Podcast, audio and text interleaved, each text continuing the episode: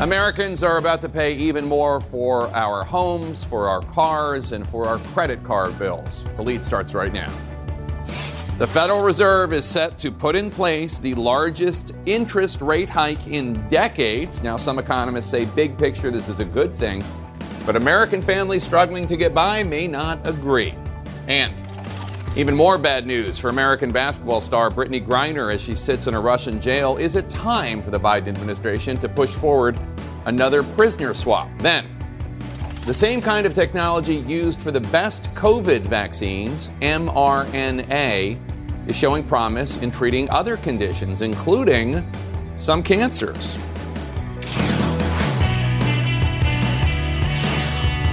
Welcome to the lead. I'm Jake Tapper. We start today with our money lead. Prices are up and the stock market is down. President Biden is trying to put a positive spin on the economy today, insisting that tackling the worst inflation the U.S. has seen in decades remains a top priority.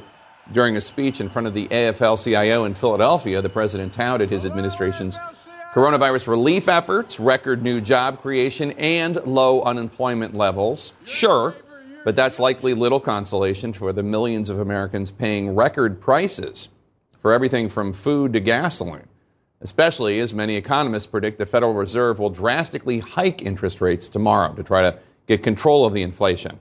President Biden will try to address one of those crises gas prices, now averaging more than $5 a gallon, with a visit to Saudi Arabia in a few weeks. The U.S. has been trying to pressure the Saudi led OPEC Plus group to increase oil production in hopes of lowering overall costs. But a trip to kiss the ring of an autocrat with blood on his hands does not come without trade offs. And today, members of the president's own party began raising major concerns about President Biden embracing a kingdom and a ruler, Mohammed bin Salman, whom Biden once pledged to make a pariah over grotesque human rights abuses. CNN's MJ Lee starts off our coverage today from the White House with more on what President Biden says is his plan to lower costs for American families. Jobs are back, but prices are still too high.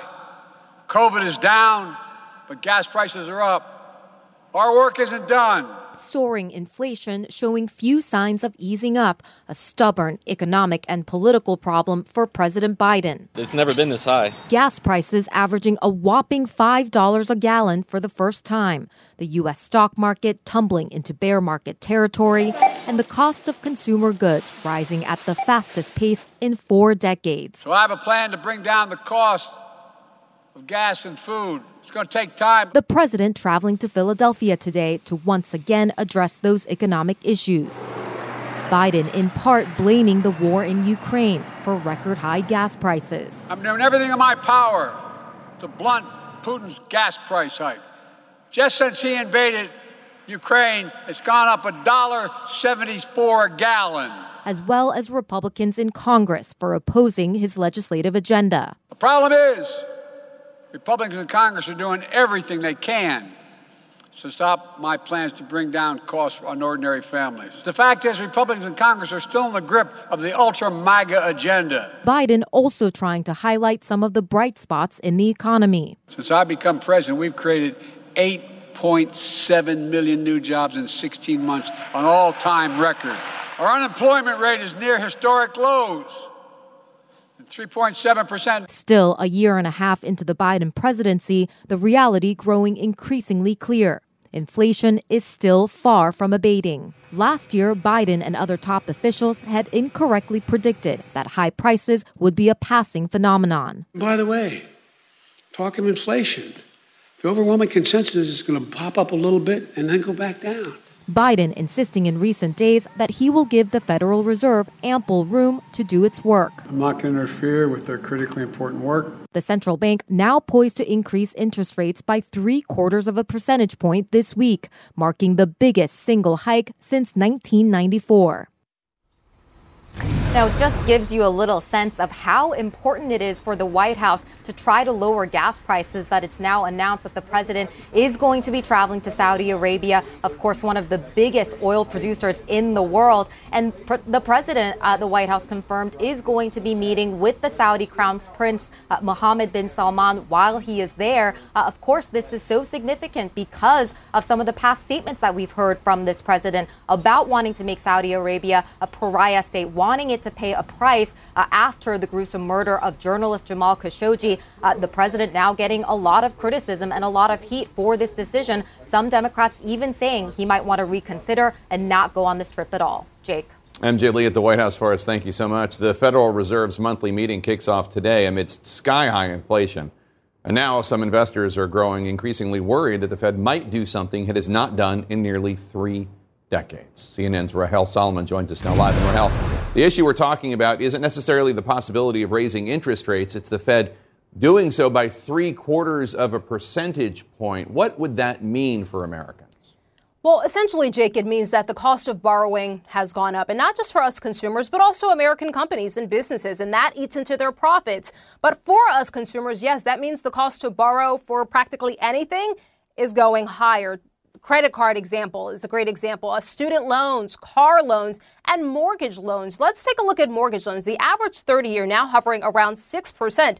Jake, last Thursday, you and I on this very show spoke about the average 30 year hitting about 5.3%. So that gives you a sense of sort of how dramatically rates have risen in just a very short period of time. And then consider the fact that in the beginning of this year, rates were closer to 3%. So uh, a dramatic spike in mortgage rates, but really all across the board with the Fed raising rates. And I should say, that's exactly the point. The Fed is trying to curb demand, it is trying to curb spending, and that's what raising rates do. Yeah, let's talk about that because our viewers might be confused. The Fed raises interest rates, makes things more expensive. How does that help lower inflation? It, it, does appear a bit counterintuitive. So, the idea essentially, right, is that we have a supply and demand imbalance. We have too much money chasing too few goods. And the Federal Reserve can't do much about supply chain issues disrupting uh, supplies, right? But what it can do something about is the demand for goods, right? And so it's making the demand, uh, it is hoping at least to sort of curb demand by making borrowing more expensive. I mean, just think if you were paying uh, more for a mortgage right now than you were last year, maybe you'll rethink one, perhaps buying the home, but maybe you'll rethink going out to eat. Maybe you'll rethink uh, going shopping. And so the idea is hopefully to sort of cool the economy. And the hope is that they can do it sort of gently and gradually without sort of a, a screeching halt. And Rahel, today, uh, new data showed that the producer price index, the PPI, remains uncomfortably high, over 10%. The, the PPI is another key inflation measure. Explain how it affects what we pay at the store. It's a key inflation measure, Jake, but it's one that doesn't actually get a lot of attention because this is inflation essentially from the perspective of producers, right, or factory level inflation. And so the idea, however, and the reason why it's very important today is because what we see here tends to trickle down to consumers a few months down the line. We know that what companies are experiencing, they tend to sometimes pass off to us consumers. And so the idea here, lending some support that there may not be relief for inflation and for consumers in the near term. This is exactly why Mohamed El-Erian, who spoke on CNN this morning, a well-known, uh, respected economist, said that he sees consumer inflation hitting about 9% uh, in the next few months. Certainly not something any consumer at home wants to hear. No, not at all. Rahel Solomon, thanks so much. Appreciate it. Let's discuss this all with Matthew Slaughter. He's the Dean of Dartmouth College's Tuck School of Business. He's a former member of the Council of Economic Advisors under President George W. Bush. Uh, Matthew, thanks so much for being here. So, President Biden has been saying inflation is a top priority for him to tackle since the beginning of May. The reality is, Americans continue to face record high gas prices, massive inflation, higher prices on everyday goods such as groceries. What could the president do right now that might actually lower prices? Well, one thing he's already done that's important is uh, allowing the Federal Reserve to do its job. So, as Rahel was just rightly saying, the challenge for the U.S. economy right now is that aggregate demand has been growing much more than aggregate supply can be growing. So, what the Fed's trying to do by dramatically raising interest rates is to raise the cost of borrowing to households and to businesses, and thereby to cut into household spending, to cut into capital investment by companies, and to cool the housing market as well. Those things will help lower aggregate demand. Um, I think what's important also, what the president can do, the thinking about energy prices in particular, um, one thing that hasn't been done quite as much is trying to stimulate domestic production as well. The energy revolution we've had in the United States, thanks to shale technologies, allows us to produce a lot of energy in the United States, much more than 10 or 20 years ago, let alone in the oil price shocks of the 70s. So let the Fed do its job. Uh, think about domestic energy production. Those would be two things I would definitely start with. Another idea uh, that the White House has previously discussed as, as being under consideration would be President Biden lifting uh, the Trump era tariffs against China uh, to help yeah. lower inflation. Biden, of course, has been, you know, long uh, throughout his entire career a, a, union advocate. His speech today was at the AFL-CIO convention in Philly, a, a, gathering of union leaders. Unions reportedly want to keep all the tariffs in place. Um, how much of a difference would lifting tariffs make for the average American? They would help a little bit. And I think, Jake, that's a great idea that you raise. I would add that to the list as a third one. I think a lot of the research has shown that those tariffs, however well intentioned to try to help American workers and their families, the costs were borne precisely by American workers and families. Um, uh, costs have been higher in a lot of the products that use intensively uh, aluminum and steel and some of the other products that have been subject to the Chinese tariffs globalization in general has been part of what controls the cost of living from increasing as much. And that's been true for decades. The Chinese tariffs messed up with that. And I think that would be another important thing that the president could do quite quickly um, to allow some relief for American households. Investors are getting worried that the Federal Reserve uh, hike will hike interest rates again tomorrow, um, possibly uh, up to three quarters of a point. That could massively hurt Americans when it comes to mortgage rates, credit card uh, auto loans. How much do you think that an interest rate hike of that size would actually work to combat inflation? Yeah, great question. So the Fed controls what's called the federal funds lending rate, and they can raise that uh, as much as they might want. And there's an expectation they'll raise it at least half a percent tomorrow, as you said, if not three quarters of a percent. That then feeds through capital markets to the cost of mortgage loans, the revolving credit card interest rates that we see the cost of borrowing for companies if they're issuing corporate debt. So the higher is that cost, the less households will spend on durable goods, the less they might go out and try to buy a new home. And what's hard is that that has to happen to allow inflation to get under control because the challenges of COVID around the world, snarling supply chains, those things are very difficult to change on the supply side. So what we can do in the United States is try to slow the rate of growth, if not um, reduce it a bit, um, aggregate demand. The challenge if the Fed does that too much, monetary policy works with long and variable lags, that it might actually cut demand so much in the result that we end up having a, a decline in output or what economists typically call a recession. The White House has confirmed that President Biden is going to travel to Saudi Arabia in a few weeks, where he's expected to meet with Crown Prince Mohammed bin Salman. How much power does Saudi Arabia have uh, to try to lower gas prices here in the U.S., and how quickly could it happen? Yeah, great question. Their power lies in the slack capacity they have to produce more oil, to generate more oil production that would lower the price of oil, which is the key input for gas prices we all see here. So it works through a couple of steps. Again, that's they're one large producer. No one can control the tragedy that's playing out in the war in Ukraine. That's why I come back to a little bit. We've got a lot of domestic producers in the United States thanks to the energy revolution. I think some conversations with American producers would be something that might not have the geopolitical fraughtness of, of going to Saudi Arabia. You just talked about the risks uh, of the Fed pushing us into a recession. Stocks plunged into a bear market yesterday. That means a 20% decline from previous highs. The last four bear markets have accurately predicted recessions. Do you think that one is inevitable? Well, what I do know is in the first quarter of this calendar year so far, total output in the United States actually already shrank. It shrank at an annualized rate of 1.6%. So judging recession is hard. It's oftentimes you need the data to come through, but we've already had a slight decline in output in the United States so far.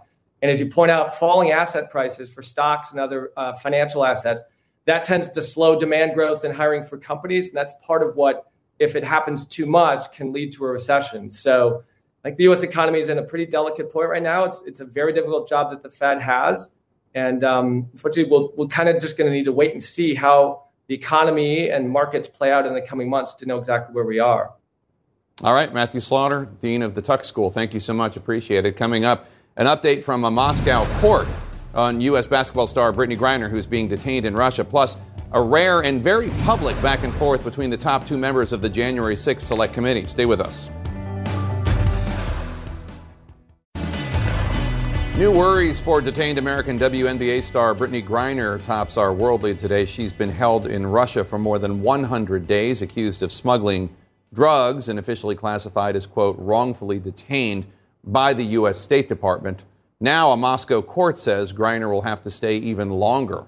CNN senior international correspondent Fred Pleitgen is in St. Petersburg, Russia for us. And Fred, this is not the first time Russia has extended Griner's detention. How much longer do yeah. they say she'll be there?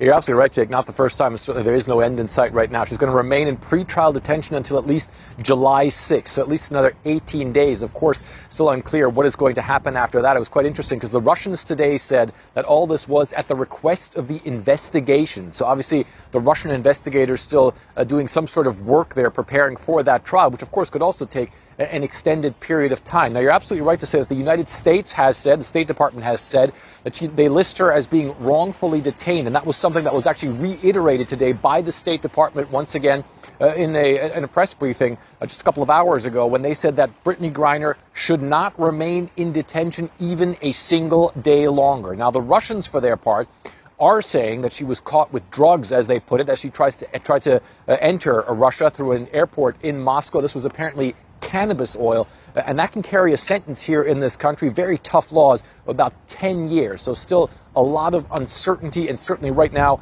no end in sight for Brittney Griner. Jake. And Fred, uh, jailed uh, outspoken Putin critic Alexei Navalny was transferred to a maximum mm. security prison, we just found out. Was this a surprise? It, it, wasn't really a surprise in that it was clear that he was going to be transferred to a maximum security prison. It wasn't clear which one it was going to be, and certainly all of this did cause a lot of uncertainty for an extended period of time throughout the day. Essentially, what happened is that uh, Alexei Navalny's lawyers said they went to the prison where he had been kept and were simply told there is no convict by that name here at this facility. Now, they were not told where exactly he was, and that's why they said, look, he's missing. He, no one really knows where he is at this point in time. It wasn't until much later in the day that someone from a local oversight committee of that region came out and said, yes, he had been transferred to a maximum security prison in a place called Melekhovo. It's about to say about 100 miles east of from where he was being kept before. A very, very tough place. It's known as uh, here in in Russia. So certainly a lot of uncertainty there. And one of the things uh, that we do have to say, uh, Jake, is that this local person from that oversight committee says he's been transferred there. However, Navalny's people, his spokeswoman, said they have not gotten any confirmation that that is actually the case. And they do warn. They say, look, as long as his uh, lawyers don't have any access to him, he is one on one, as they put it, with the system that tried to kill him. Jake? Yeah. Fred Pleitgen in St. Petersburg, Russia. Thank you so much. Turning to the raging battle for eastern Ukraine, the mayor of a captured Ukrainian town just west of Severodonetsk has switched sides, according to the Ukrainian prosecutor's office, which is now investigating him for treason. Putin's army today told defenders of the Azot chemical plant in Severodonetsk to, quote, lay down their arms. Ukraine believes around 500 civilians remain stuck inside. Their status is unknown. Now, authorities tell us every minute of quiet between bombings in Severodonetsk is a chance to get people out. It's a daring journey made harder by the destruction of all three bridges out of the embattled city. Also today, Ukrainian officials say 64 Ukrainian soldiers killed last month defending the Azovstal steel plant in Mariupol have been repatriated to Ukrainian controlled territory to be buried with dignity. This is part of an exchange where the bodies of 56 Russian soldiers were returned to their homeland. Senate Minority Leader Mitch McConnell just weighed in on the bipartisan gun reform deal in the Senate, but his answer includes an important caveat. Stay with us.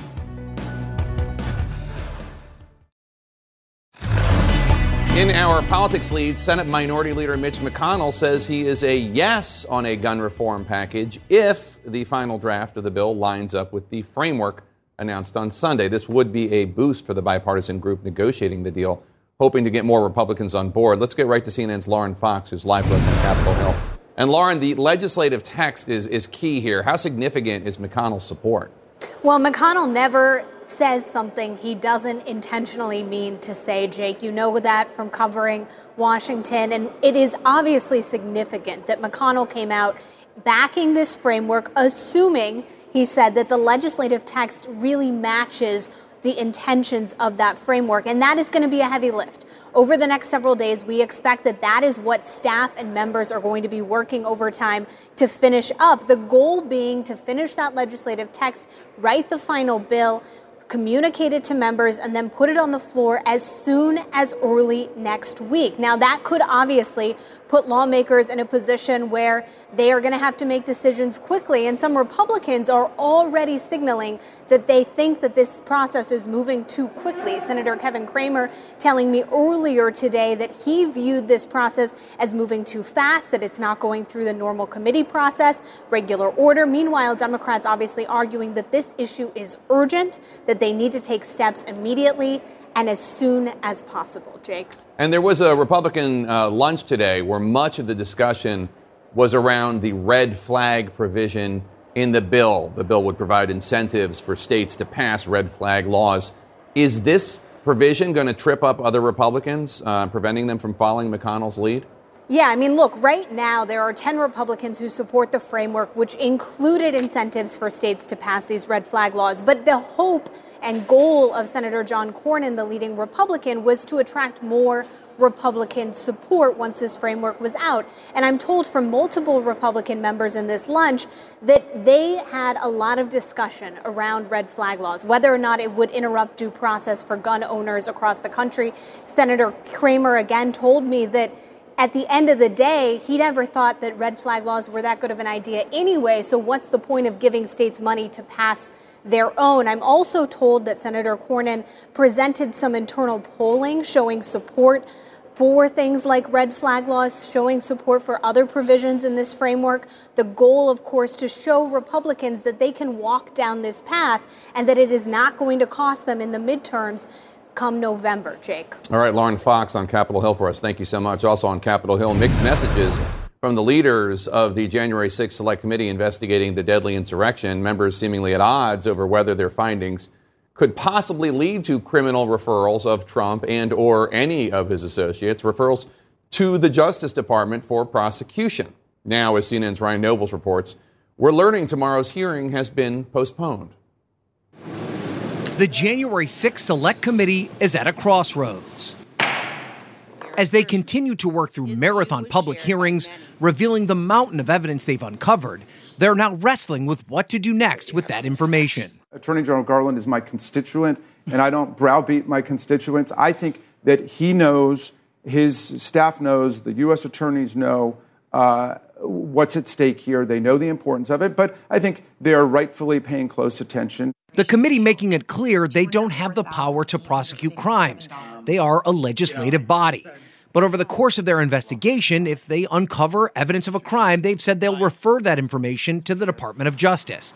Then, Monday night, Chairman Benny Thompson surprised many when he suggested the committee did not plan to make a formal criminal referral. No, that's not our job. Our job is to look at the facts and circumstances around January 6th, what caused it, and make recommendations after that.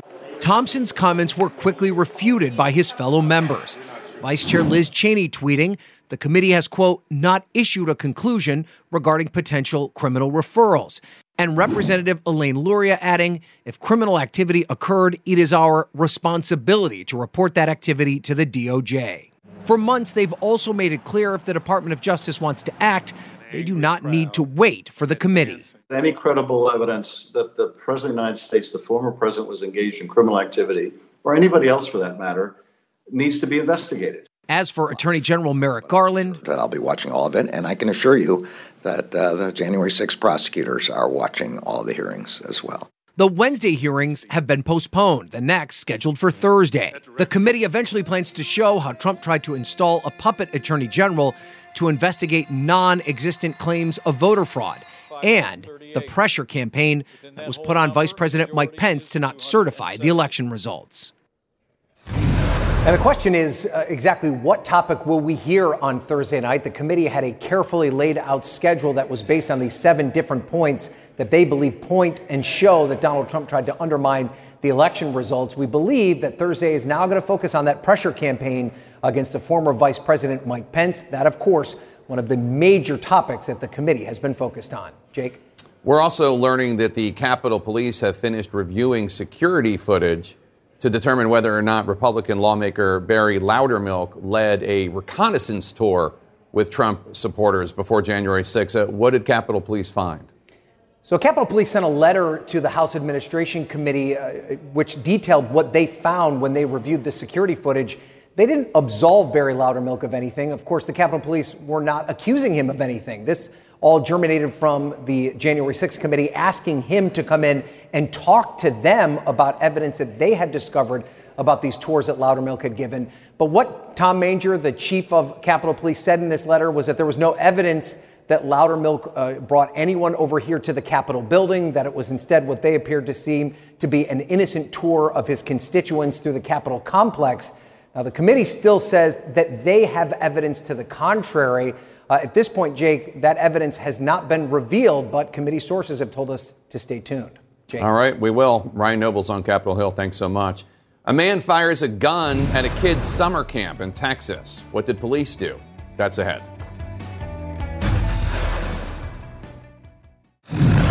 Now to our national lead in the wake of the Uvalde massacre, where law enforcement waited for more than an hour before confronting an armed gunman. Police responded swiftly in two recent incidents, shooting and killing suspects who were attempting to gain entry to areas with children present.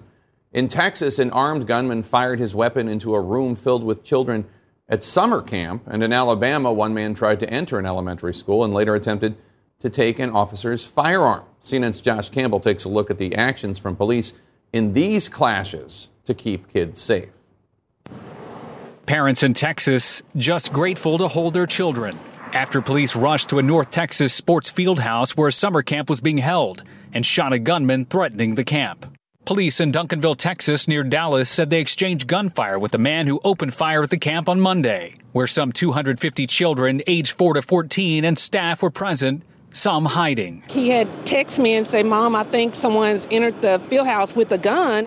When the gunman entered the building, police say camp counselors began moving the children to a safe area and locking doors. He went in the room, and then we heard shooting, and then we got scared, and everybody started crying. They just told us to stay quiet, and we were in the men's room, so there were showers in there, so we hid in the showers. I was praying to God just so nothing will happen. Police shot and killed the gunman. No children, staff, or officers were hurt, according to officials.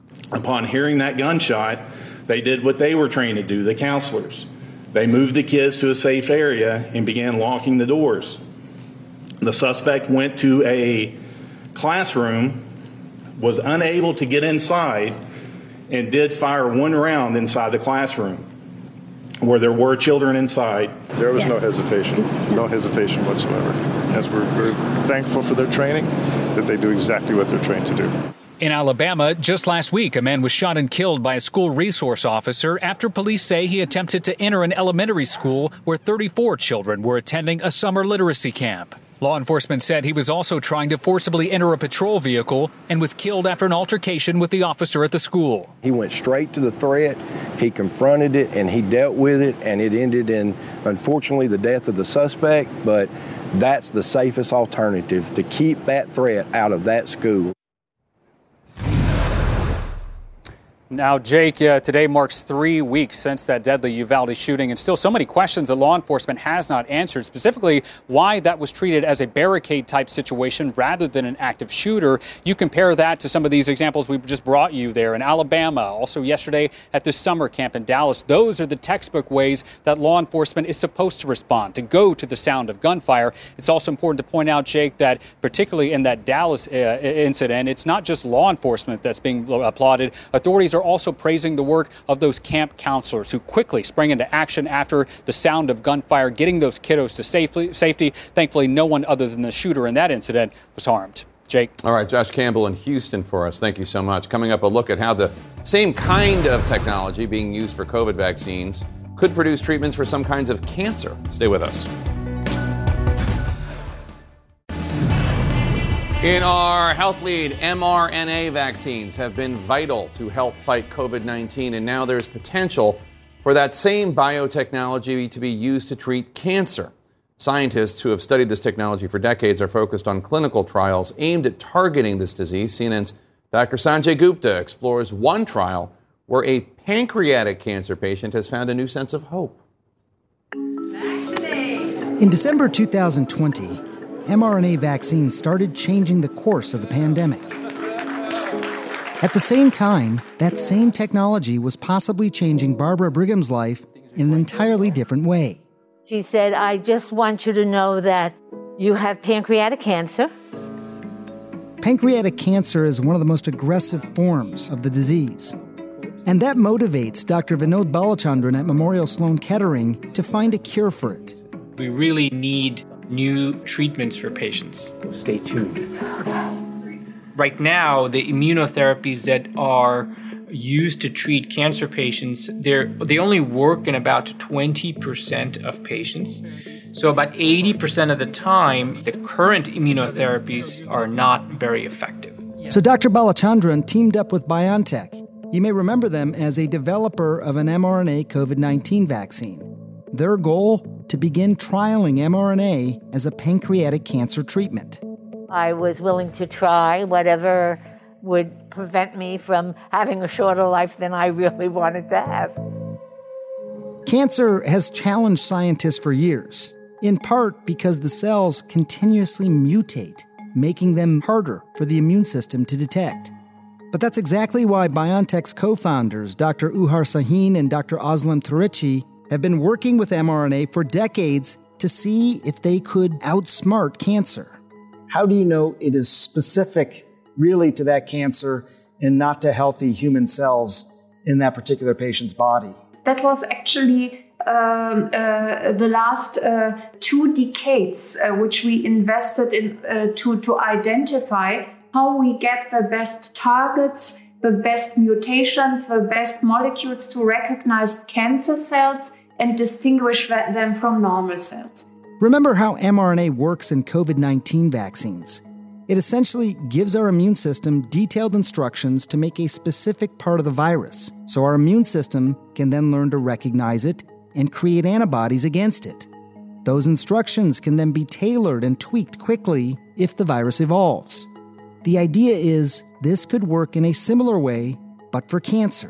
The optimal technology to be able to custom make a vaccine rapidly in real time, which is really important for a cancer patient who wants care, uh, the best technology out there we thought was mRNA. Let me explain how this worked for Barbara. Doctors first removed her tumor, and a sample of it was flown almost 4,000 miles to BioNTech's headquarters in Germany. What we do is we sequence the tumor, the DNA from the tumor, and identify the mutations by comparing the DNA from the tumor with the DNA from the blood, because the blood is, is non mutated, and then you can see, oh, at that position there's a mutation. The next step involves using a computer algorithm to figure out which of those mutations should become targets for the vaccine, the ones that Barbara's immune system will recognize and then deploy T cells to fight against. It took just about six weeks for Barbara's custom cancer treatment to be created. And once it made it back over the Atlantic, the first vaccine dose was infused into her blood. That was December 15th, 2020, around the same time the mRNA vaccines for COVID became available. Along with her standard chemo and immunotherapy, Barbara has received nine mRNA vaccinations. And she says everything is so far so good. Had one last immuno last September, of which I also had a CAT scan at that time, and it was negative for pancreatic cancer. And everybody is celebrating. But whatever time I have, it's, it's, it's given me more time to enjoy my grandchildren and my children and my life. Such uh, interesting science, Jake. And, and they were working on mRNA as a technology for cancer even before COVID. Uh, they pivoted to COVID when the pandemic started. So these are some of the earliest results that we're seeing, phase one results. But if it works, Jake, we're talking essentially about an individualized immunotherapy. Immunotherapy has been around for some time, but this would be individualized to each patient's particular cancer, Jake. Let's turn to COVID vaccines for a second. An FDA panel just voted to give emergency use authorization for Moderna's shot mm-hmm. to be given to kids 6 to 17. This age group's already been able to get the Pfizer shot for about a year. Will the Moderna authorization make any sort of difference? Well, I mean, as you point out, uh, a vaccine has been available for that age group uh, really for some time now. And if you look overall at the numbers, about 30% of, of children in that age group, um, 5 to 11 or so, have gotten the vaccine, about 60% age 12 to 17. So, are there some people who are holding out for the Moderna vaccine? Uh, perhaps, and, and it does give more confidence if you see both these vaccines now authorized. But, you know, parents who've wanted this, they've had an option for some time now. The FDA will next tackle vaccines for those five and younger. Once approved, shots could be available sometime next week, we're told, but there's still a lot of hesitancy from parents of kids uh, in this age group. Why do you think that is? Well, I mean, first of all, the hesitancy is real. I mean, we've seen that play out and potentially get larger as the ages go down. I think uh, I think about 18% roughly of parents of children this age say they would go out and get this right away. 27% definitely not, and uh, in the middle is is everyone else. I think you know there's there's two major things. One is there's this conception that look, uh, this is a disease that doesn't affect children as much, um, which is true. It does not affect children as much. Uh, how much is enough, though, to, for parents to be worried about this? About 480 children under the age of five have died of COVID. To give you some frame of reference, Jake, um, before chickenpox vaccine, about 100 people died every year of chickenpox, and there was a clamoring to get a vaccine out there. Now we have 480 over a year and a half, and you know there's this hesitancy. It may change over time, uh, you know, if people become more comfortable with the vaccine, but I think that's what, what's really driving it. If you had a kid that age, would you get him or yeah. her vaccinated? Yeah, I think so. Absolutely. The, the, the risk, you know, this is a risk reward analysis like, like uh, many times we've seen in terms of these emergency use authorizations. I think the safety profile is very good. There was concerns about myocarditis in people who were in late teens, early 20s. The young kids aren't getting that sort of big inflammatory reaction, so they're not getting as, as many side effects. And there's benefit. Again, 480 deaths. I mean, this that's that's a lot if you take it in the context of things. Dr. Sanjay Gupta, thanks so much as always. The White House says it's his fault, but really, just how much is Vladimir Putin to blame for soaring gas prices? We'll take a reality check next.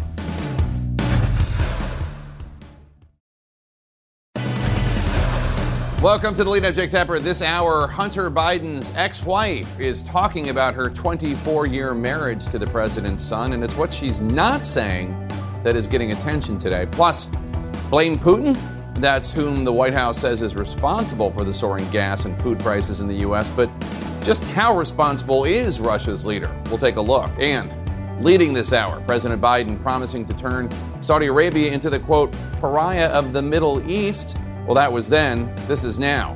And after dodging the question for weeks, now the White House is confirming Biden will visit the nation in July and meet with the same man intelligence officials say is responsible for the brutal murder of Washington Post journalist Jamal Khashoggi. CNN's MJ Lee joins us now live from the White House. MJ, how much heat does the president think he's going to take for this meeting with the Saudi crown prince? A, a whole lot of heat, uh, Jake. This meeting that is upcoming is just so counter to what the president has said in the past about wanting to make the Saudi government pay a price, wanting to make it a pariah uh, following the gruesome murder of journalist Jamal Khashoggi. Uh, it's worth reminding everyone that U.S. intelligence had determined uh, that it was the Saudi crown prince who had ordered uh, the killing of Khashoggi. Uh, and this was a report that the Biden administration actually released last year. Well, notably, yesterday, uh, White House Press Secretary Karine Jean Pierre was asked several times whether the president believes that MBS, the Saudi crown, crown prince, is responsible for Khashoggi's murder. Uh, she was asked this several times by CNN, by a colleague of ours at the Washington Post, and she wouldn't give a direct answer. I mean, we've spoken to this before. The president is, is focused on uh, getting things done for the American people. On the question that I asked, though, does he believe uh, that MBS was responsible for Khashoggi's death? You know, the murder of Jamal Khashoggi was something that we and so many others around the world took very, very seriously. Uh, he he issued an extensive report on Khashoggi's murder. Does go ahead. Believe, go ahead. I, I'm, I've already answered the question.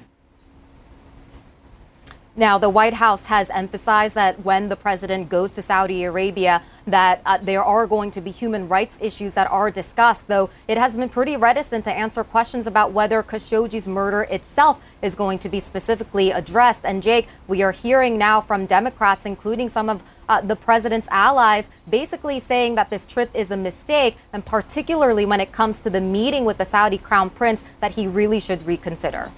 The White House says this trip is not just about calming down energy markets, despite the fact that gas prices are at record highs here in the U.S. Why are they downplaying that? Why do they continue to emphasize the, the security in the region argument? Yeah, you know, it is a really, really good question. The White House has seemed pretty determined to downplay sort of the gas, the energy, uh, the oil prices aspect of uh, this future trip. Uh, and Saudi Arabia, of course, is uh, one of the biggest oil producers in the country. The U.S. would certainly like to see the country produce a whole lot more oil. Uh, I think we are seeing that the human rights issues that we just discussed, including the Khashoggi murder, it really looms large for this White House. It has been a challenge for this White House to sort of answer the question of how the president has evolved from uh, a few years ago saying that he was determined to make this government uh, and the crown prince a pariah to now basically signaling that he is okay doing business uh, with this country. Uh, now, this is why I think we are also seeing even Democrats again uh, weighing in to say that this would be a mistake. Uh, the White House has really wanted to sort of uh, emphasize and wanted to sort of show that it's not necessarily necessarily the president doing a complete 180 uh, just for the sake of lowering gas prices, but there is no question, Jake, that a big, big component of this trip, of course, is going to be about oil. It's going to be about gas prices and energy issues overall. MJ Lee at the White House for us. Thank you so much. In our money lead, President Biden today told a crowd of union members in Philadelphia that his administration has made, quote, extraordinary progress on the economy. This, despite, of course, the worst inflation in decades. Biden blamed many of the economy's problems on Donald Trump and the Republican Party. He also said Russian President Vladimir Putin is a major culprit as well. CNN's Tom Foreman fact checked that last part and found that Putin is not quite the boogeyman that Biden makes him out to be, at least when it comes to energy prices. In the air, on the ground, in businesses and homes, rising prices are scorching American pocketbooks. Yet who does the White House blame? The leader of faraway Russia, Vladimir Putin. We've never seen anything like Putin's tax on both food and gas. I'm doing everything in my power to blunt Putin's gas price hike. Certainly, when Russia invaded Ukraine, global energy prices soared as much of the world turned away from Russian fuel exports. Agricultural export problems in Russia and production disruptions in Ukraine have the World Food Program tweeting about ripple effects everywhere. These two countries supply about 30% of all the wheat exports globally. So, money watchers like Julia Horowitz say I think Joe Biden has a point, and the war in Ukraine, Ukraine is absolutely exacerbating um, rising food costs and rising fuel costs that are putting pressure on American households all across the country. But hold on. America's inflationary surge started in May of 2020 while Trump was still in office and has skyrocketed under Biden. The war effect kicked in only a few months ago. Economists say that bigger trend was driven by the pandemic, which is still disrupting production in places like China and supply chains all over. But they also cite supply's evil twin demand for goods and services, which is way up, pushed by Americans eager to spend pandemic savings, and that has President Biden himself taking heat. There's a lot of debate right now among economists about whether the stimulus packages that were passed by the Biden administration fueled demand and that supercharged the inflation problem. Still, many financial analysts say while Putin does not deserve all the blame, his war in Ukraine has undeniably made inflationary woes worse, even as the White House keeps promising to somehow make it all better. Jobs are back, but prices are still too high. COVID is down, but gas prices are up. Our work isn't done. The White House would not be wrong to say inflation is really being caused by a global economy, the lingering effects of the pandemic, the war in Ukraine, and Americans on a spending spree after being cooped up for two years. But that doesn't make much of a political slogan, Jake. So it's much easier to say, see that bad guy in the Kremlin? It's his fault. Yeah. Tom Foreman, thanks so much. Appreciate it. Turning to our politics lead, the House of Representatives has now passed a bill providing enhanced security to U.S. Supreme Court justices and their immediate family members. It ends an increasingly acrimonious standoff between Democrats and Republicans over the bill's delay. The final vote in the House was 396 to 27. Every Republican voted for the bill. Many New Jersey Democrats and other liberal members voted against it, saying they wanted to amend the bill to include protections for other federal judges. This for the New Jersey congresspeople after a New Jersey judge's son was killed in a shooting at her home two years ago. But as CNN's Whitney Wild reports for us now, the bill took on new urgency after the arrest of an armed man near the home of Justice Brett Kavanaugh. The man told authorities he traveled from California to kill the justice. The protests that have been taking place outside the justice's home these past months are unacceptable. There are threats to justices across the board. Tonight, the Supreme Court security protection debate ends after lawmakers approved a bill to help boost police presence at the homes of Supreme Court justices. Why did it take so long? Six weeks ago was when the draft leak happened, and the protests started at justices' homes almost immediately. The proposed bill expands the authority of the Supreme Court police to protect, quote, any member of the immediate family of the Chief Justice, any Associate Justice, or any officer of the Supreme Court if the Marshal determines such protection is necessary. Action on the bill had been delayed because Democrats wanted to expand it to specifically include protection for staff and clerks. This bill has to do with the families of Supreme Court justices I support protecting them. I also support protecting the employees and their families of the Supreme Court. The more narrow measure took on new urgency in recent days after police say a man admitted he flew from California to Maryland intending to kill Supreme Court Justice Brett Kavanaugh and then himself to give his life purpose. Department of Homeland Security officials are warning about a tense threat environment as the Supreme Court inches closer to potentially seismic opinions on guns and abortion. We're seeing threats from all parts of the political spectrum. Protesters on both sides of the abortion debate have descended on the Supreme Court. Protesters have also gathered at the homes of conservative justices over the last several weeks, prompting some to point to this law from 1950.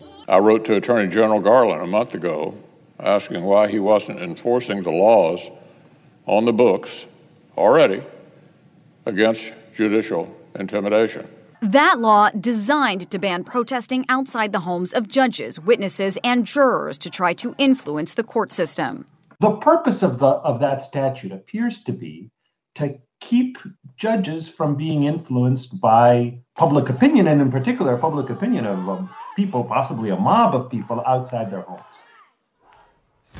Meanwhile, Jake, we are learning new details about the man who targeted Kavanaugh. The Montgomery County Police Chief tells CNN that when Nicholas Roske saw the U.S. Marshals posted outside Kavanaugh's home, the suspect turned around to contemplate his next move. That is when he texted his sister, who convinced him to call 911, Jake, and that's exactly what he did.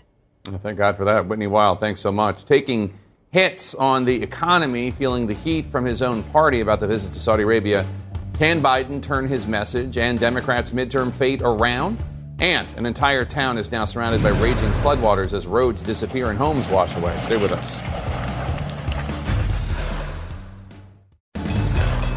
And we're back uh, with our money lead. President Biden today trying to put a positive spin on the economy as Americans continue to grapple with record high prices on food and gasoline. Joining us live to discuss is Cedric Richmond. He's a senior advisor for the Democratic National Committee. He just departed the White House where he was the director of public engagement. Cedric, good to see you. Thanks for joining us. So, President Biden puts a lot of the blame for the country's economic woes on Vladimir Putin, on Donald Trump, on the Republican Party, on corporate greed. But economists were predicting that all the money being injected into the U.S. economy in 2020 and 2021 could help cause inflation. Doesn't President Biden bear some responsibility for how bad things are? No, if you look at, uh, Jake, if you look at the president's three pronged plan in the beginning, it was to pass the American Rescue Plan so we could get shots and arms, get schools back open, get the economy open, and not shut down again, which all happened. And then it was to go do the bipartisan infrastructure bill so that we could finally start investing in American infrastructure, creating jobs right here in the United States, jobs that pay well. And then the third prong was to reduce those household costs, the cost of health care, the cost of elder care, the cost of child care, and continue to bring household costs down. And all of the economists said if we pass the last portion of it, it would do that. And so what you have is Republicans purposely obstructing it and keeping it from happening, then at the same time saying uh, inflation is high. And we know we have work to do there. But uh, the Republican opposition, just for the sake of opposition to legislation that would bring household costs down, is what's continuing uh, to spark it. But the president also laid out his plan to continue to deal with inflation, to continue to deal with uh, rising gas prices. Uh, he wants to continue to pay down the debt. Uh, we've done that more than, or the president has done that more than any other president mm. in this short time period. And the question becomes why won't the Republicans really seriously take up the end of the president's agenda, uh, which would allow him to tax the rich so that we can continue to pay down uh, the debt, reduce the deficit, which would also reduce inflation? Well, you're blaming that on Republicans, but Democrats controlled the Senate, and it was two Democrats, Kyrsten Sinema of Arizona and Joe Manchin of West Virginia, West Virginia, who who actually blocked that. Yes, the Republicans are not participating or cooperating at all.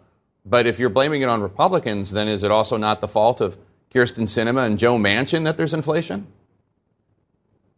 Well, I'll just tell you that you you have united Republican opposition. All 50 uh, Republican senators are sitting on their hands and not doing anything to address these inflationary pressures, which there is a plan uh, to deal with it. And we'll continue to talk and work with uh, Senator Sinema and Manchin uh, to continue to try to push the agenda.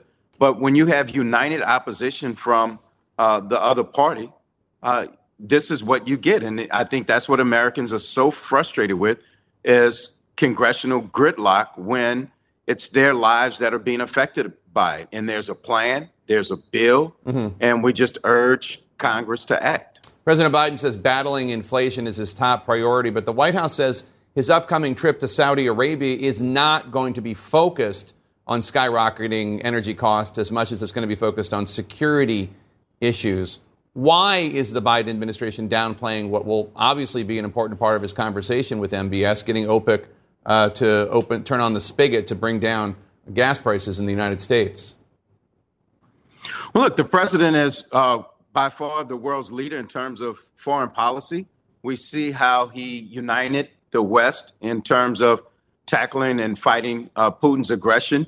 And this is a part of making sure that uh, he continues to rally countries in terms of if you look at uh, the peace accord in Yemen or you look at other issues around the world, uh, if you look at uh, Israel, two state solution, uh, he'll be doing all of those things while he's over there. And mm-hmm. it is a summit and a trip that focuses on the national security of this country and the world. But part of national security also is the price of oil, and the president has used every tool in his toolkit, including the petroleum reserve. And I'm sure the conversation mm will come up, but that is not the purpose of the trip. The purpose of the trip is to continue to be a world leader in terms of uh, safety and security and human rights. Well, speaking of human rights, I mean, let's remind uh, our viewers what then private citizen Joe Biden said about then President Donald Trump cozying up to the Saudis. Take a listen. After the cold blooded murder of a journalist, giving the Crown Prince of Saudi Arabia the benefit of the doubt. Look, look at the example this sets around the world. Forget what it does here. Think of what's around the world. People wonder what has become of us. What has become of this? President Biden is about to kiss the ring of MBS, who was responsible for the murder of Jamal Khashoggi. According to our own intelligence, does that question not still apply? What has become of us? Well, let me just start here, Jake. The president's not kissing the ring of any world leader. Uh, that's not who Joe Biden is. He's never done that, and he's called uh, he's called the Saudis out on uh, their human rights violation. That doesn't mean you don't go and confront them and have conversations and continue to be the leader of the free world that the president is. And so, uh, if you listen to his clip, uh, I agree 100% that we shouldn't be cozying up. And the president believes that. And what he is doing is far uh, different from what uh, President uh, Trump did. He's not giving anybody the benefit of the doubt. He's continuing to lead, and he has been very clear on his uh, his view and policy when it comes to the Saudis. All right, Cedric Richmond, thank you so much. Good to see you again. Thanks for having me. Kanye West's former publicist, the 2020 election, and the big lie, all part of a body cam video being examined for a grand jury investigation. What am I talking about? Stay with us.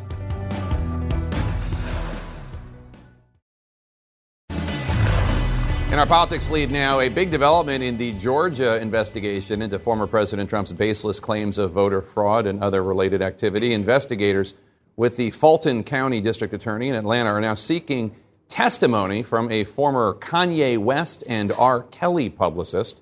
The publicist allegedly approached an election worker and pressured her to admit that Trump's false claims of voter fraud in the 2020 election were true. The election worker went to the police.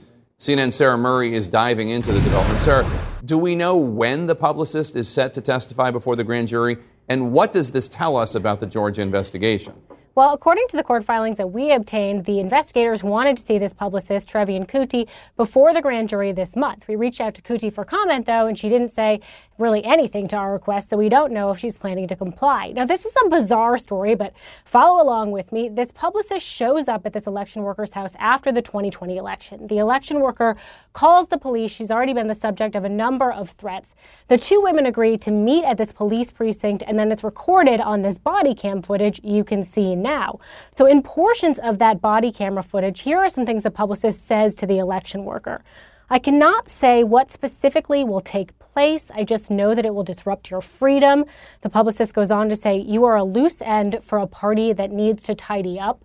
She also put the election worker on the phone with various people during their interaction. So investigators said in this court filing they needed to speak to the publicist to understand who she was working for, why she went there, who she connected this election worker with on the phone, and essentially what is going on here. And I think what it tells you about the investigation is just how sprawling it is in Georgia. You know, this is obviously not the central Donald Trump Brad Raffensperger phone call we're talking about, but it tells you that the DA is turning over all kinds of things that she wants to look into, Jake. And Sarah, are there other witnesses that the grand jury there in Atlanta could be hearing from in the coming weeks?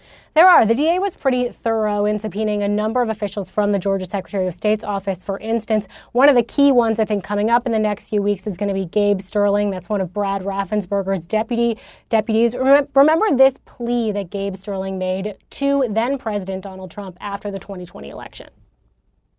Mr. President, it looks like you likely lost the state of Georgia. And you need to step up and say this is stop inspiring people to commit potential acts of violence. Someone's going to get hurt, someone's going to get shot, someone's going to get killed.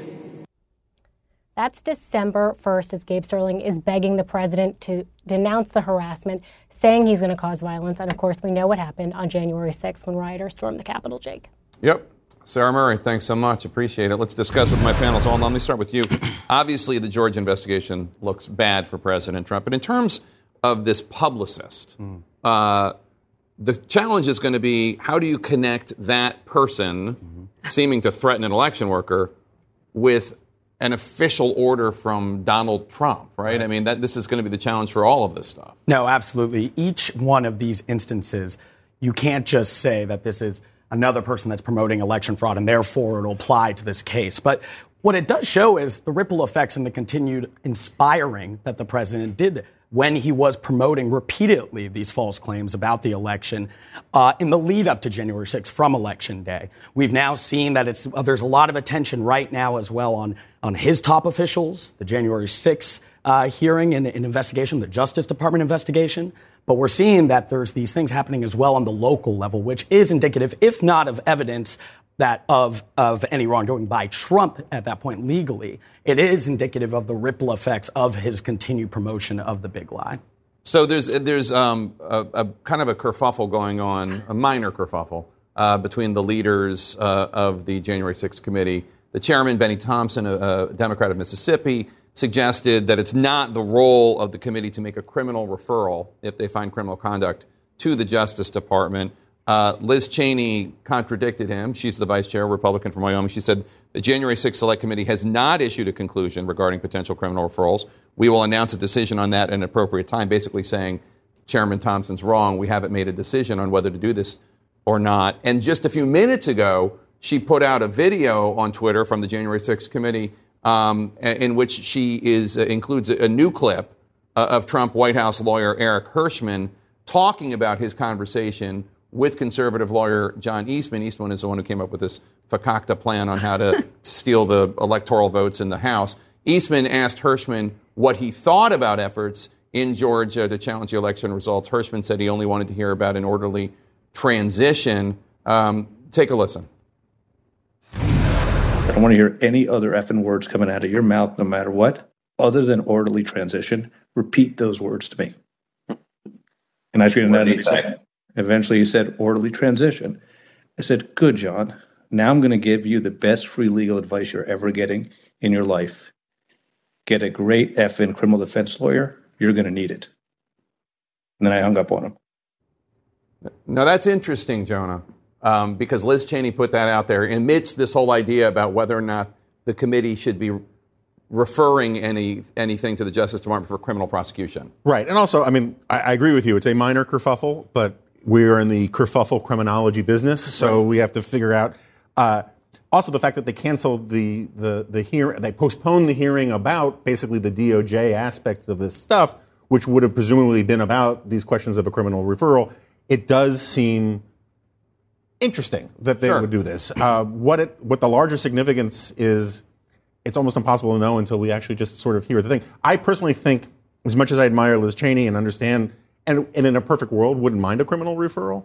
I think politically it doesn't make a huge amount of sense uh, to go down that rabbit hole. And it doesn't make a lot of sense to the Justice Department anyway, because they're going to do whatever they want to do.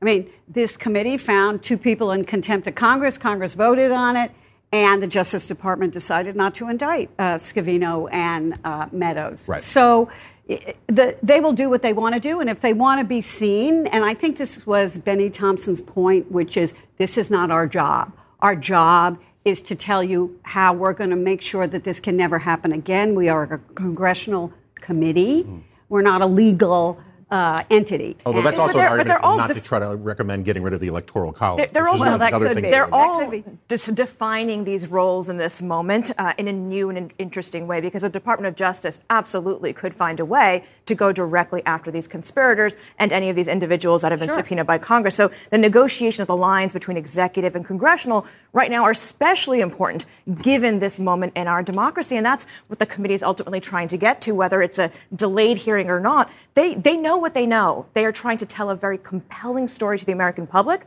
over a course of several hearings to then get to a very particular political and cultural moment in which the American public will come along with the demands for accountability for this attack on our democracy. But don't you think Liz Cheney, and um, this is not my original idea, this was what Jonah said, suggested, I think, if I was hearing you correctly, but don't you think that Liz Cheney is, by putting out this clip today, suggesting, hey, don't listen to me. Right.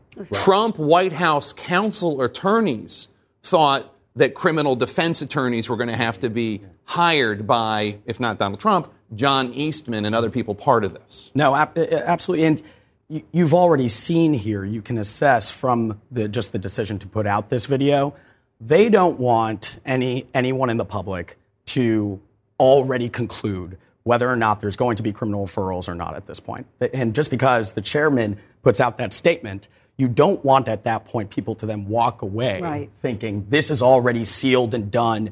What's what's even going to happen and in this next hearing? From a Republican, right? Coming from Liz Cheney is very different than the black Democrat Bennie Thompson. So the optics of this are very important, especially as we're seeing all of the witnesses so far have been from the Republican side of the aisle, have been from inside Trump world. Well, I, I think the timing is mm-hmm. such a key point here, particularly for Liz Cheney. Right. They're going through this hearing we saw the hearing yesterday. Sure. Was it yesterday? We saw the hearing yesterday. We saw Herschmann yesterday. I mean, she believes clearly there's criminal culpability. She quotes a judge who says there's criminal culpability here. She doesn't want people to turn off, as you were saying. Right. But these multiple statements here speaking about the optics, it really does also show the struggle here. Look, the Justice Department is still going forth with this investigation, and the last thing they want is to, or the thing they want is to avoid any of these accusations, which are likely to come.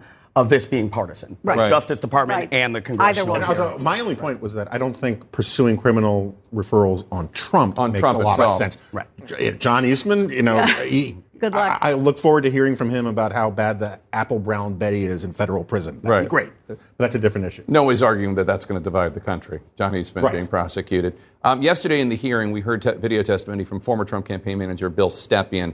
This part was interesting. Take a listen. Two groups of you know, we called them kind of my team and Rudy's team.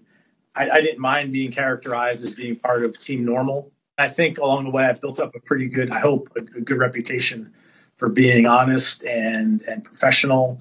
And I, I I didn't think what was happening was necessarily honest or professional. So, he, making himself out to be somebody who was honest and professional, he doesn't respect Donald Trump's election lies. But he is working with a bunch of election liars to defeat Republicans that are not election liars. Uh, specifically, uh, I believe, is that in, uh, it, that's the Alaska Senate candidate to go after um, Murkowski, and that that's the Wyoming congressional candidate to go after Liz Cheney. So I don't. No, that, that part bothers me less. I mean, it's mercenary and it's all that. The part that bothers me is that the team normal guy who says is, he was obliged to be honest and tell the truth only did so under under a subpoena. Right. Right? I mean, like he let Donald Trump go out and lie about all these things and peddle all this stuff, and he told Donald Trump the truth to his face, but he didn't go any further than that until he was actually drugged before a committee. That's You all know? part of the grift, though, right? Is the idea that any one of these individuals in real time could have made a difference, could have made a stand of honor, but instead they're playing that I was just doing my job. While Bill Stepien and his campaigns have benefited from $230 million of Trump capitalizing on election fraud. the big grift. like and- Barr. So Rudy Giuliani took to Twitter today. He didn't like the fact that there were a couple individuals in the testimony yesterday, uh, Jason Miller and Bill Stepien, uh, suggesting that maybe he'd had a little bit too much to drink the night of the election. He wrote, and then he has since deleted. I am disgusted and outraged at the outright lie by Jason Miller and Bill Stepien. I was upset that they were not prepared for the massive cheating, as well as other lawyers around the president. I refused all alcohol that evening. My favorite drink, Diet Pepsi. He continues, is the false testimony from Miller and Stepien because I yelled at them? Are they being paid to lie? Then he also tweeted some uh, stories about Stepien and Jason Miller that were not particularly uh, flattering, uh, and one of which uh, is uh, kind of pornographic. At all. I, I'm I'm I'm not too uh, surprised that that uh, Rudy Giuliani at this point is continuing to promote false claims about the election or pushed back on what we saw at the hearing yesterday. What those interactions did show us, though, is not like there's been any lack of evidence of this, but it's further confirmation that on that night the president did not have uh, uh, sufficient evidence that there was actually uh, any sort of fraudulence with the election, but rather people close to him were saying um, uh, the exact opposite. But he chose to go with somebody like Rudy Giuliani, who was telling him basically what he wanted to hear. And, and Liz Cheney's words might have been inebriated while he was Apparently inebriated. Apparently you want to say it? You want to say that? I mean, there was the story told yesterday that you know we had to figure out what to do. He was going to go up and see the president of the United States, and the team normal, as he called, as Stepien Mm-hmm. called it, had to get together and figure out what we were going to do and how we were going to keep Rudy Giuliani from saying something dumb to the president, which of course he did. Yeah. Whether Well, he was that- inebriated or not, It was all that Diet Pepsi. listened to him. It does, it does crazy. It thi- does it does crazy things to people. All that saccharin. Thanks one and all for being here. Appreciate it. Why Ukrainian soldiers say these smaller Americans weapons, smaller American weapons, will not be enough to kick Russia out of their country. Stay with us. In our world lead, more weapons and equipment are soon to be headed to Ukraine, according to a top Pentagon official who says allies are ready to announce additional help at a key meeting tomorrow. As Ukraine's deputy defense minister, minister says, in total, Ukraine has only received 10% of what they've asked for from Western allies. CNN's Ben Wedeman visits now Ukrainian soldiers preparing for battle on the front lines. They say the weapons they have are not sufficient. American symbol, American weapon. Ukrainian troops try out new equipment, U.S. supplied M4 rifles fresh out of the box. Away from the front lines, these soldiers are preparing to join the battle raging in the east. This exercise is designed to accustom Ukrainian forces to the use of Western weapons. This is an American 50 caliber machine gun firing Italian bullets.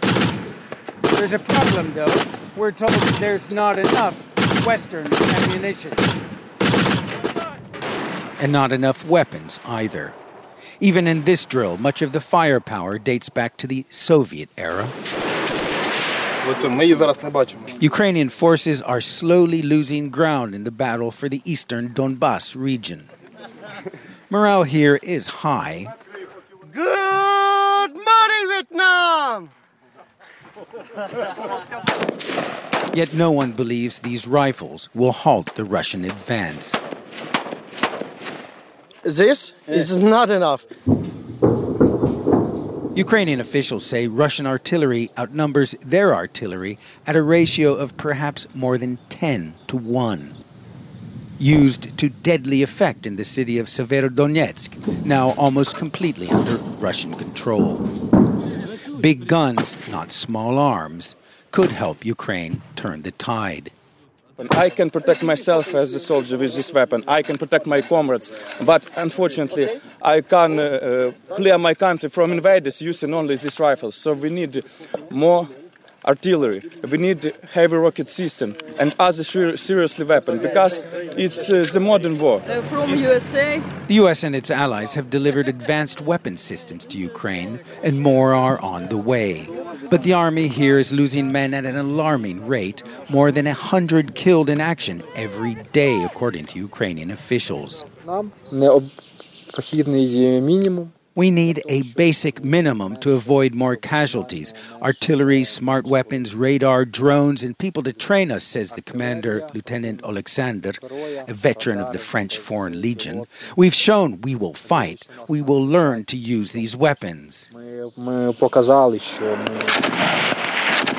And that will take time, and time is a luxury this nation at war cannot afford.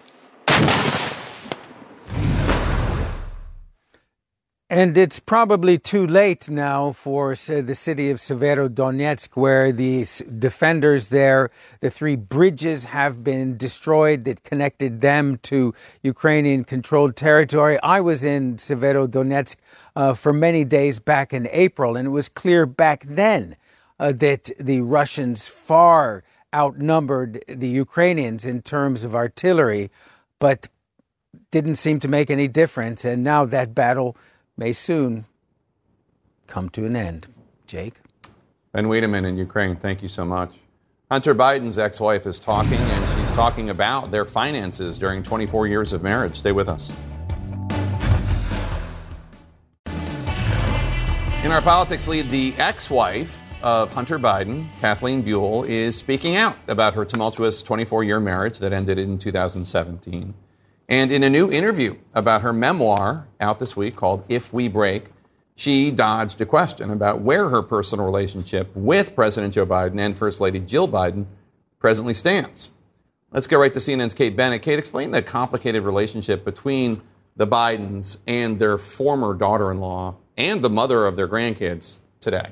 Right. So if we go back to 2017 when Kathleen Buhle and Hunter Biden divorced, he went on to have a relationship, or he had a relationship with her sister in law, his brother's widow, Hallie Biden, which Joe Biden and Jill Biden blessed in a very public statement. Uh, talking about how lucky the two were to have found each other. I'm talking about Hallie and Hunter now, not not Kathleen, and how you know through grief they found each other and they fully support this relationship. Meanwhile, Kathleen, who had been married to Hunter for more than two decades, who had raised his children, who was part of the Biden family, very much held her identity in the Biden family, was kind of just to make that one narrative work, that relationship, that support, she sort of had to drop off. And I think that, you know, you compound betrayal. There, there must be uh, a reason she sidestepped that question about that relationship today. She did say divorce is hard. It was hard on the whole family. She gave credit to Joe and Jill Biden for being excellent and supportive grandparents to their children. Mm. Um, but I, you know, it was a very messy and convoluted situation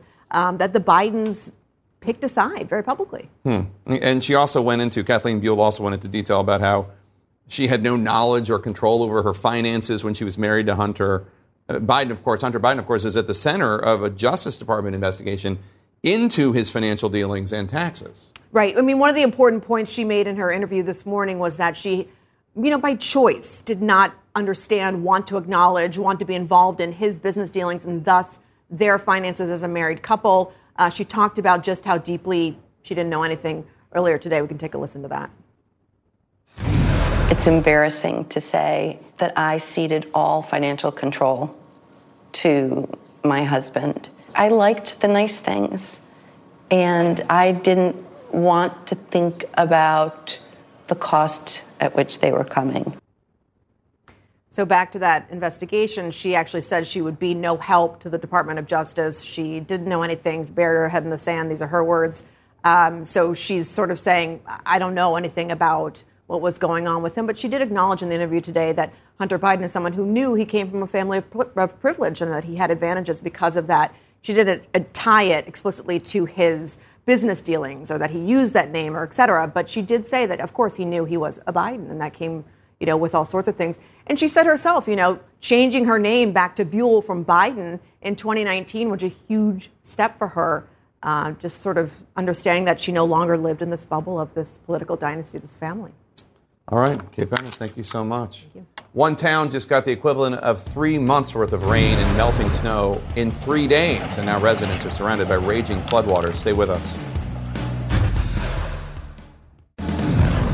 Shockingly high water levels are causing major issues for cities around Yellowstone National Park. Heavy rains combined with melting snow inundated the area, and at least 12 people have had to be rescued by Montana's National Guard after becoming stranded. In Gardiner, Montana, which is now surrounded by water, video captured an entire building collapsing and being swept away in the Yellowstone River. Montana's governor issued a statewide disaster today to help communities impacted by the severe weather. Roads in and out of Yellowstone National Park remain closed through tomorrow. You can follow me on Facebook, Instagram, Twitter, and the TikTok at, at TikTok and TikTok. You can tweet the show at the lead CNN. Our coverage now continues with one Mr. Wolf Blitzer right next door in the Situation Room. I'll see you tomorrow.